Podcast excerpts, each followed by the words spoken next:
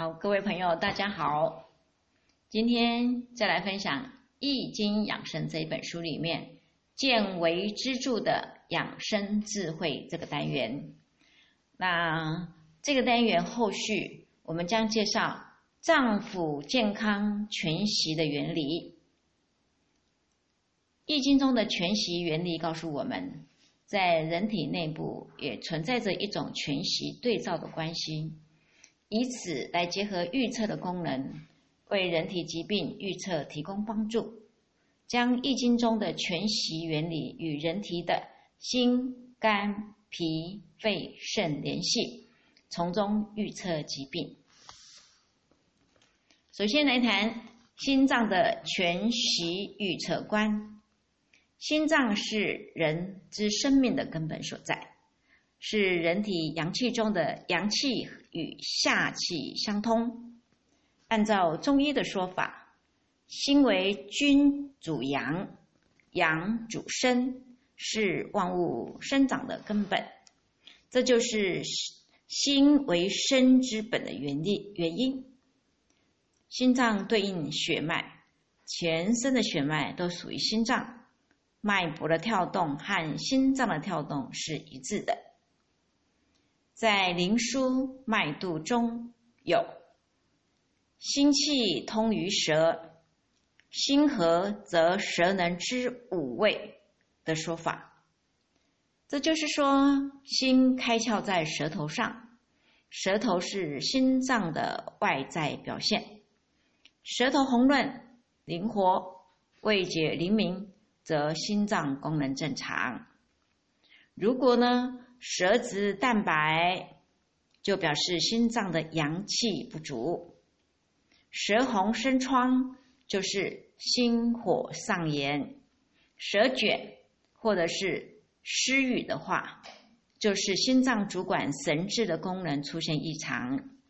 这个时候就需要注意了，一定要对症下药，进行心脏方面的养护。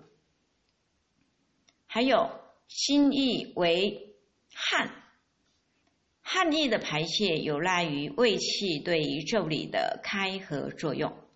心意为汗，是指津液透过阳气蒸腾气化之后，从汗孔排出来的液体。那心脏是否健康，还表现在面部。人的脸色是否有光泽，与心脏是否健康有很大的关系。脸色红润、有光泽，就是健康的表现。但是不一定所有红润的脸色都代表健康。如果脸色红润，伴有灼热、红肿的现象，就不是健康了。除了天生是热盛的体质之外，经常失眠。或者加班熬夜的人都会引起脸色发红，这个时候就需要注意休息，因为心脏已经开始超负荷运行了，健康将会出现问题，所以这个时候要好好的休息调养。那新的生理机能和精神情志的喜喜有着很大的关系。心情愉悦呢，心脏就会健康。所以啊，每天如果都处在焦虑或者生气之中呢，那么心脏的运行就会受到影响，就会产生疾病。所以呢，保持愉悦的心情是很重要的养生办法。接下来来介绍肝脏的全息预测观。肝脏具有任劳勇敢的特性，是人体魂魄所在之地。其外在呢是表现在指甲以及筋的上面。肝脏对应四时的春季，与春气相通，具有少阳的生发之性。肝脏在身体上对应的是筋，那筋呢附着在骨头上面。在关节的地方聚集，是连接关节肌肉的一种组织。那么，如果运动的时候无力而且不灵活的话，就说明了肝脏的血液不够充足，需要对其进行调养。那当肝的阴血不足的时候，还会出现手指、手足震颤、肢体麻木等等症状。那肝呢？肝呢开窍于目，肝经连接眼睛，所以视力的好坏是由肝气的疏泄与肝血的营养影响的。所以呢，肝功能是否正常，从眼睛上就可以看得出来了。那目邪上视，说明了肝风内动。如果呢，肝肝内阴血不足的话，双眼就会干涩或者是夜盲，肝热就会出现眼睛红而且痒痛的症状。这个时候呢，就需要治理肝部的疾病了。